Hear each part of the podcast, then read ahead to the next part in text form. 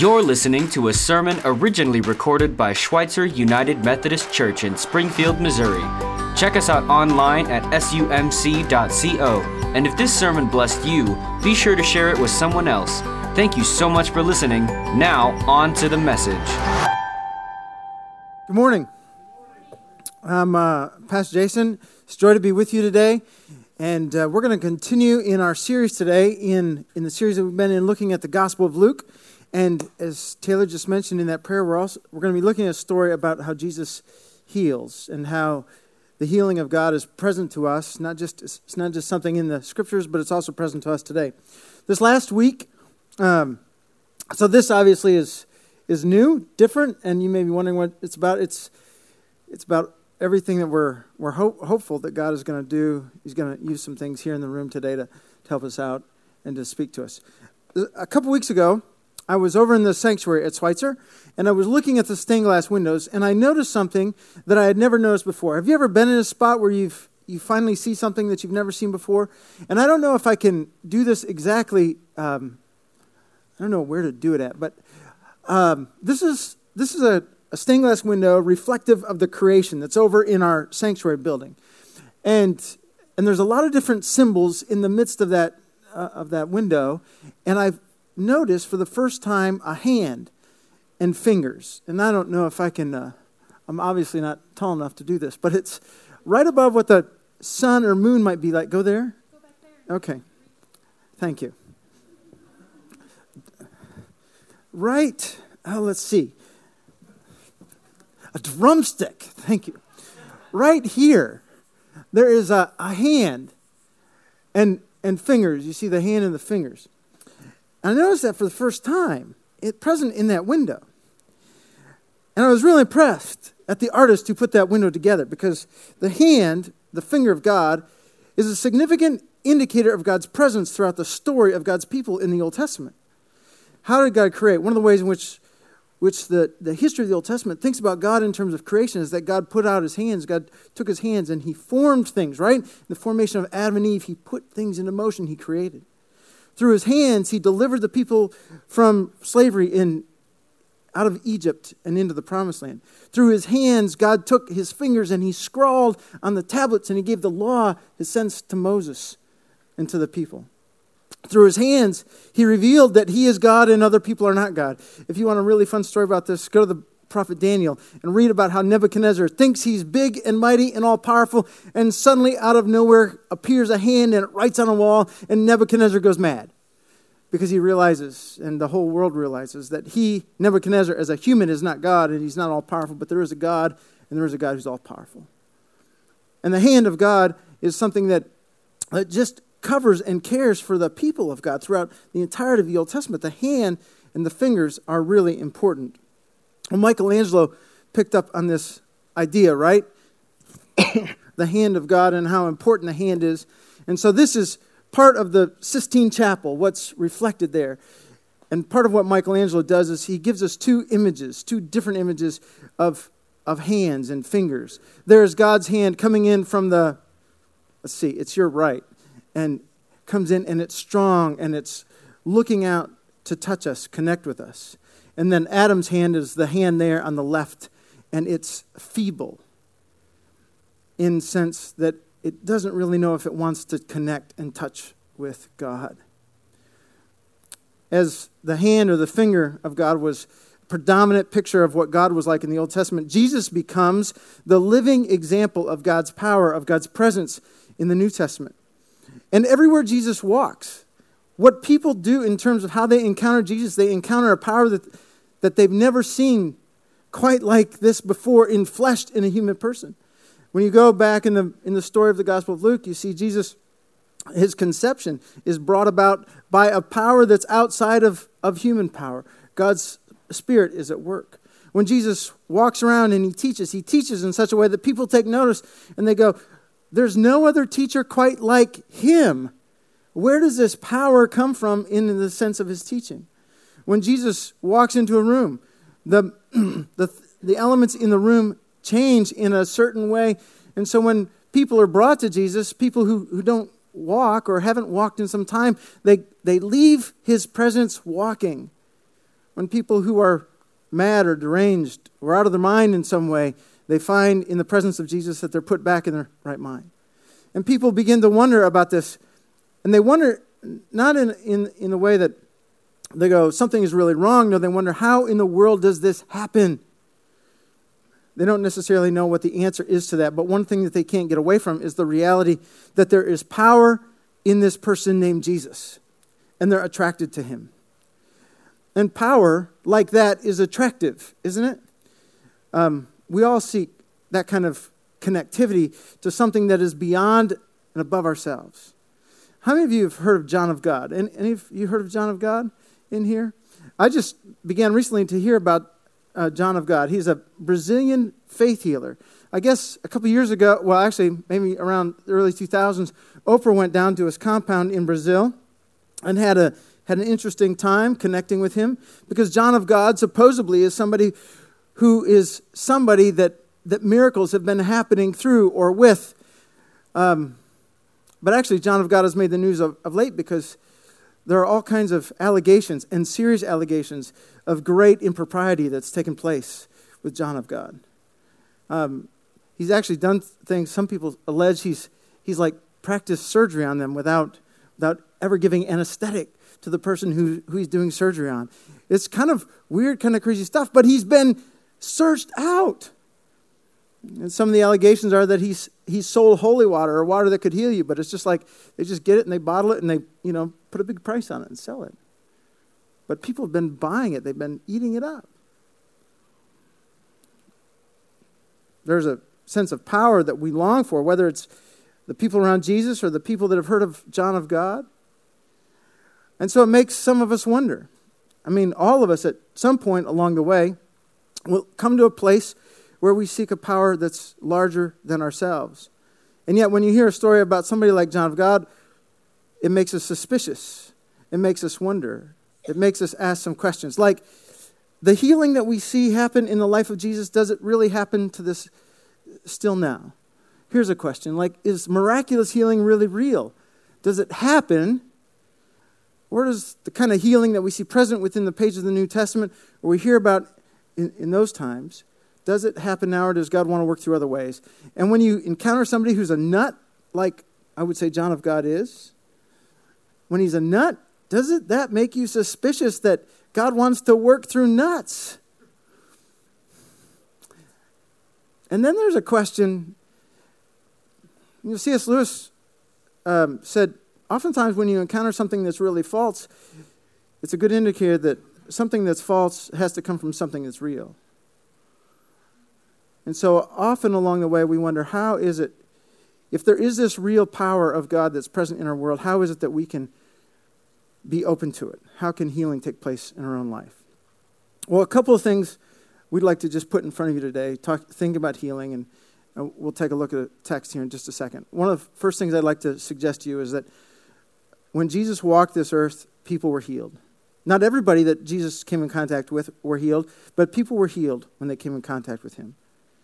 Secondly, and not only his healing did healing take place during Jesus' time, but healing has continued to take place over the course of history.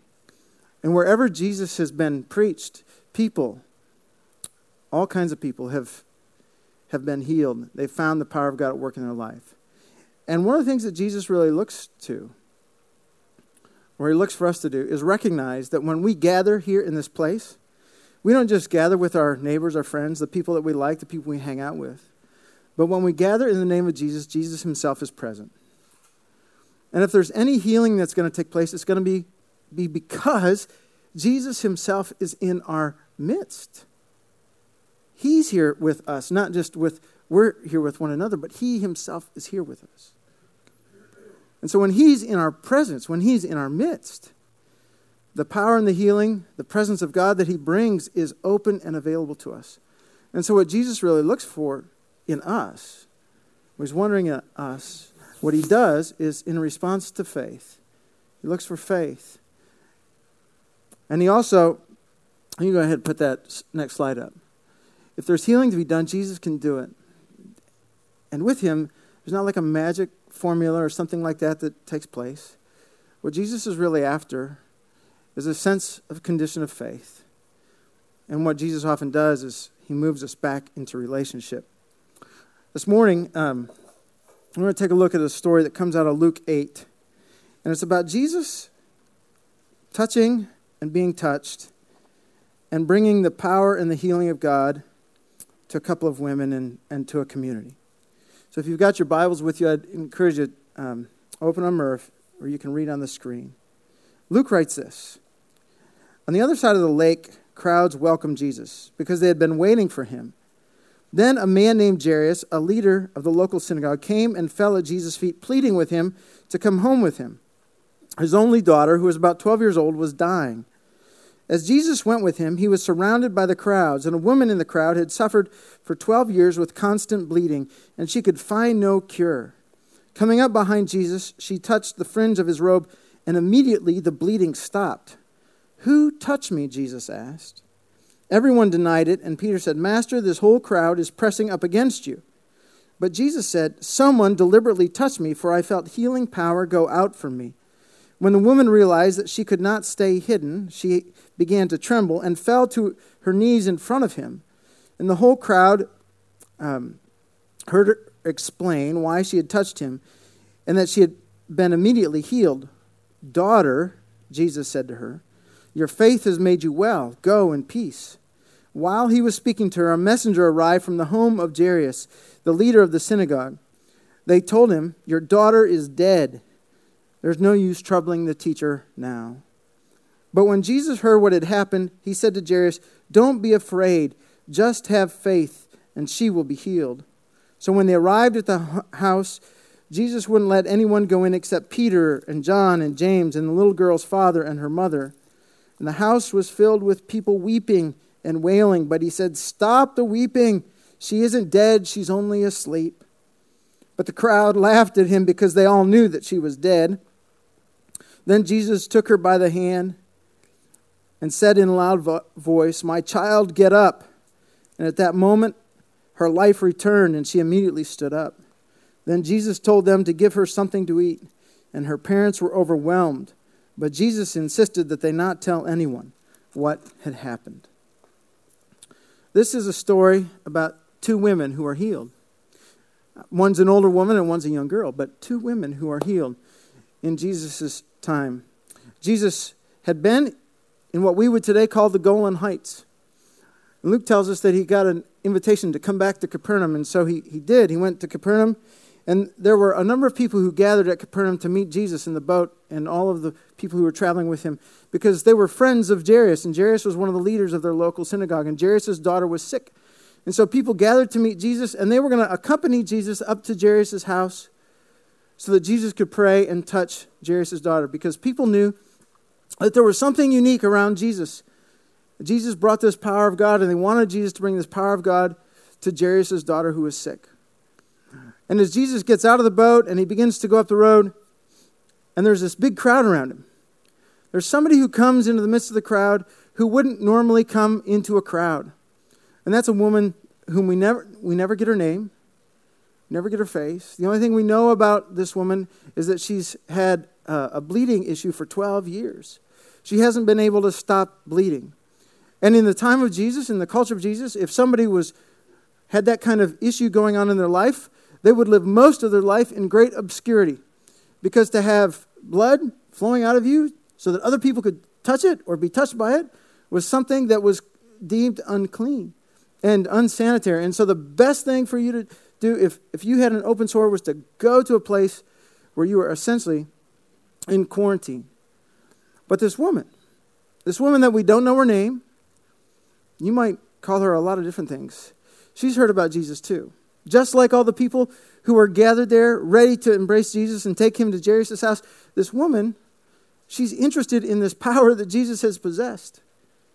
For 12 years, she's had a wound, a sore that she's carried in her own body, something that hasn't been right. And she wonders inside of her is there something that Jesus can do about this problem in my life? For 12 years, she sought solutions. She's gone to doctors, she's gone to all kinds of people, but nothing has changed. Nothing has shifted. Nothing has moved the needle. but she's heard about Jesus. And she wonders. And so, unlike Jairus, who brings his issue to Jesus front and center, unlike Jesus, she who has been left in obscurity and has lived her life in obscurity for some time, she comes around somehow in the midst of this crowd, somehow she sneaks in. And unlike Adam's finger, that is sort of feeble as it reaches out to God, unlike Adam's finger, she has a plan, she has a goal. It's a very sneaky kind of goal, right? To sneak in, to go unnoticed, but yet to sneak in and just, if she could, just touch the hem of his garment because she wonders if I touch the hem of his garment, will there be something that happens in my life? I don't know if you can see that or if you can imagine it. If you've ever watched somebody come in out of nowhere, if they just sneak in alongside somebody and just reach out and touch them, but that's what she does. And when she does, Luke tells us that Jesus is aware instantly that something has happened. You see that sense of sneakiness, that sense of longing, that sense of, well, some people may call it faith. I think we might even be able to call it despair, right? Because she's at the end of her rope. She doesn't know what else to do, but she knows that there's something unique about him and she's going to seek him out. Jesus recognizes it. There has been a power that has gone out from him, and he's like, something has changed. There is an act of somebody who's seeking after what I have, after my life, after this, this healing power. There is somebody around here who's touched me. And everybody's like, man, everybody's touching right? That's what Peter's comment is. Jesus, everybody's touching you. How in the world do you think that somebody's touched you? I mean, there's like hundreds of people around. Jesus says, no, somebody touched me. And then she comes forward. Luke tells us that she's really afraid. And so she comes forward and she says, it was me, and she, she tells Jesus her, her condition. And Jesus does something in that moment. He says to her, daughter. Do you notice that word daughter? You see, um, oftentimes when we're sick in our own bodies or we think about what God does or what God might do in terms of healing, we often look for God to do something in our bodies. But Jesus recognizes that for the last 12 years, this woman that's now is in front of him has not been connected to other people. And just as his power is going to change elements in her body so that she can live and move in ways that she hasn't been able to for the last 12 years, Jesus knows that she needs to be viewed differently, both by her own eyes and by the eyes of the community that she lives in. And so he calls her daughter. Imagine what the town people must have been calling her for 12 years.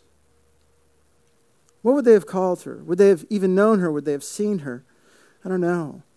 But Jesus says, You are a daughter. You are somebody who's been seen by God. You think you've gone through this whole time of your life and it's been lost or it's been, it's been crouched in hidden places. Yet Jesus says, You are somebody who is known by God. You are his daughter. You are his beloved and you've reached out just wondering what God might have for you. He has healing for your body, but He has, doesn't have just healing for your body, He has a sense of inclusion, a place where you belong. You belong among God's people. You belong to God, for He sees you.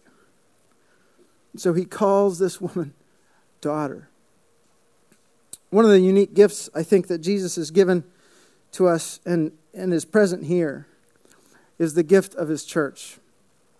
And I don't mean by his church simply a place where we get to worship or a worshiping congregation, but I mean his church, people who have encountered the words of Jesus when he says son or daughter to somebody else and he gathers us together as a community. This last Thursday night, I was over in, in the other building and I had come out of, uh, of a Jobs for Life classroom. And in the hallway were a couple of women, and they were just embraced in a hug. There was one woman uh, hugging another woman in a deep embrace. And one of the women, the woman that was being hugged, she was just crying a little bit. They'd both come out of a Bible study classroom, both come out of a place where they had shared some of the hard places where they had been. And the one woman was really a wounded healer. She's been in hard places, the story of her life. And she listened to this other woman talk about her own story and talk about how she wonders Like, if, is there going to be a point in time where there's a, a place where she can turn the corner and she can get past some of the things that have kept her down and held her back? And here's this other woman just embracing her, speaking life into her, and touching her. And I looked on that scene, I thought about this text, and I thought about our time together this morning. I'm like, what is the gift of God that God gives to us? The gift of a community, of, a, of one another, who see the active presence of God in our own lives, and we begin to share it with other people who wonder Does God care for me? Does God see me? And in the voice of one, he can call out to the voice of the other. Jesus can, in our own midst, he can say, My daughter and my son. So Jesus does that with this woman who's had an issue of blood for 12 years. And then the people show up, right? And they're like, Jesus, we called you to go to Jairus' house and you've been sidetracked. Now Jairus' daughter is dead. Every time I read that story, I think about Monty Python. Maybe a weird thing to think about, but I think about Monty Python where they talk about, you know, when somebody's dead, they're dead, they're really dead. It's just, that's the way it is. When you're dead, you don't come back from the dead. Just like there's no, there's no point coming to Jairus' house now because Jairus' daughter, she's just dead. He's like, no, it's time to go to Jairus' house. No matter what the skeptics think, and no matter what the people think who are looking for a spectacle, because there certainly when somebody died, there was a spectacle of people that gathered at somebody's house. They were the professional mourners, and they were there to mourn, to give voice to grief, and to pick up their paychecks for the week. Because they got paid for grieving. If you really grieved well, you got paid extra. That was one of the things that happened in, the, in Jesus' time. And Jesus said, I'm going to go to Jairus' house. And the skeptics don't need to come and those who are given to the spectacle, they don't need to come. Who really needs to go into the house where this little girl has been laid down, who really needs to go into the house, are the people who have a lot of hurt in their hearts, like this little girl's mom and dad. The people who really need to come into the house are the people who are wondering, like, can God show up and do something in this moment? And so Jesus, Luke tells us, takes Peter and James and John and Jairus uh, Jairus and his wife, and they go into the house. And in the house, Jesus reaches out and he touches this little girl. He raises her up. He gives her back to her mom and dad. And that day, that evening, that little girl and that family would never be the same. Because they knew in that moment, in that instant, that God had walked in, into their life into the walls of their home, and they would never be the same. Because the power of God was on display to them and for them and for their community.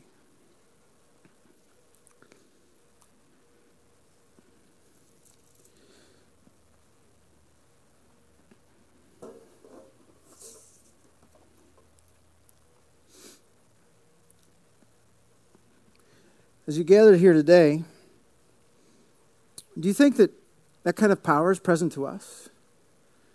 Is the power that raised Jairus' daughter, is the power that touched a woman who was bleeding, is it present to us?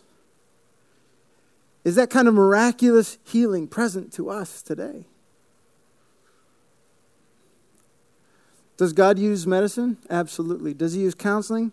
Absolutely. Does He use the way of the community? Absolutely. But does He use his presence, present to us to heal us. Several years ago, I'll never forget, um, not the event itself, but something that took place a couple weeks after an event. I was at a church where we had um, services of Christian healing. That's what we called them. We'd have a service of Christian healing, where essentially we just made present the gift and the ministry of prayer to people. Like if somebody had a hurt in their life or if they were looking for some healing in their own body, we said, we recognize that it's Jesus is the healer. We're not. And the one thing that we can do is we can say to one another and we can pray for one another. We can ask for the Lord's help to heal us, to bring his power present to us. And I was, um, and I've always been more, more mindfully inclined, medically inclined, and less prayerfully inclined, right? A little bit of a skeptic. But at the same time, I recognize that this ministry of prayer is something that Jesus asks us to take up and to give to one another. And so the night of healing came, and people came forward, and we, we prayed for a number of people that night. And a couple of weeks later, one of the persons I prayed for, and I, I couldn't even tell you what, what the question was, he sought me out and he said, You're never going to believe it. I said, What? What am I never going to believe? He said, You prayed for me. I said, Okay. Pray for a lot of people. Don't remember praying for you, but okay. He said, well, You prayed, and God worked. And I've been dealing with an issue for a long time in my neck, and, and God worked. Like, okay. Praise be to God, because I don't know what I, you know, there's nothing magical that you do as a person. There's nothing magical that we do in terms of prayer, but we just simply say, you know what? There's something we see Jesus doing, and we want to just say, Lord, sometimes we're here. We're hurting. We need you. We need your strength. We need your power. We need your presence. We're here. Do what you'd like to do. So, does God heal? In that moment in my own life and my own story, I began to realize that God does heal. He heals because Jesus does show up and he's present to us. Well, how does how do we get to that place? How do we open up to that sense of embracing what God wants to do? I think um, in the story of the widow, or, or the story of the woman who was bleeding for 12 years, and the story of Jairus' daughter, we see something that's really significant and an example to us. We have to open ourselves up. We have to be open. We have to take our hands, right? Unlike the hand of Adam that Michelangelo showed us, we have to be we have to have hands that are like the woman. And we have to reach out and we have to say, I wonder, I wonder if Jesus wants to do something unique in my life. So this morning, we have this cloth, representative of the cloth that Jesus may have worn. And it's a long, um, it's a long sense of cloth here, a long span of cloth. Because we recognize that some of us, we need to take a step of faith. We need to move out from the place where we're at and recognize that, well, we just need to talk to Jesus. We don't know what he may do, but we just may need to reach out to him. And so the act of touching a cloth, the act of saying a prayer, maybe the thing that we need to do to say, Jesus, here we are. There's something in our life, there's a place in our life where we could really use your power, your touch, your presence. So if that's you today, we'd like to invite you just to come and if you'd like to grab a hold of the cloth or touch it and pray, we'd like to invite you to do that. There's also some other places, you can put that slide up, Aiden in the room that we'd we think about maybe places where we might go to not only think about Jesus and talk about Jesus' power of healing, but to experience it. Today, the prayer wall is present to us. Some of you, you think about your own life and you're like, you know what? Things are going really well. But you've got some people in your life whose hearts are breaking. Or you may have some people in your life where they just need the power of God, the healing power of God to show up. And they're really important people to you. And so maybe you'd like to go to the prayer wall and you'd like to write their names, you'd like to write a prayer, and you'd like to stick it in the prayer wall. We want to give uh, some space this morning for us to do that, where we can take people to God, much like a lot of people talk. They brought other people, brought their friends to Jesus. Maybe we need to do that today in the sense of seeking God's power and God's healing. Over on this side of the, the wall, there are those windows. And some of us, when we look at our own story, we know that God's, God's story is, has been linked with ours. And He's brought His healing power to us in unique ways. And we would encourage you, if God's healing power has been present in your life, to take a moment and just write a prayer of thanksgiving. Or maybe you just want to write something about where God has showed up. And then back in the prayer room, there's going to be a couple people back there where if, if you'd like the touch of somebody else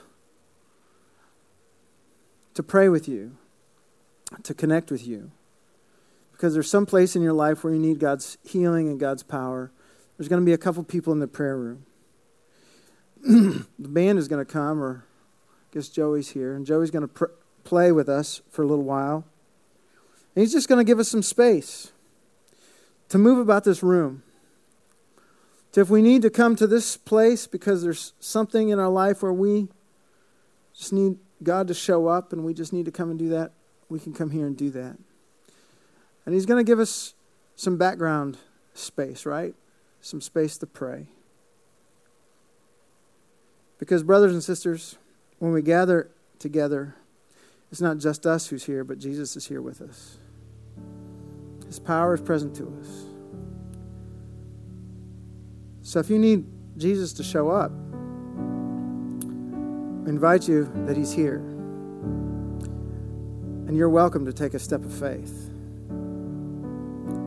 maybe a step of desperation.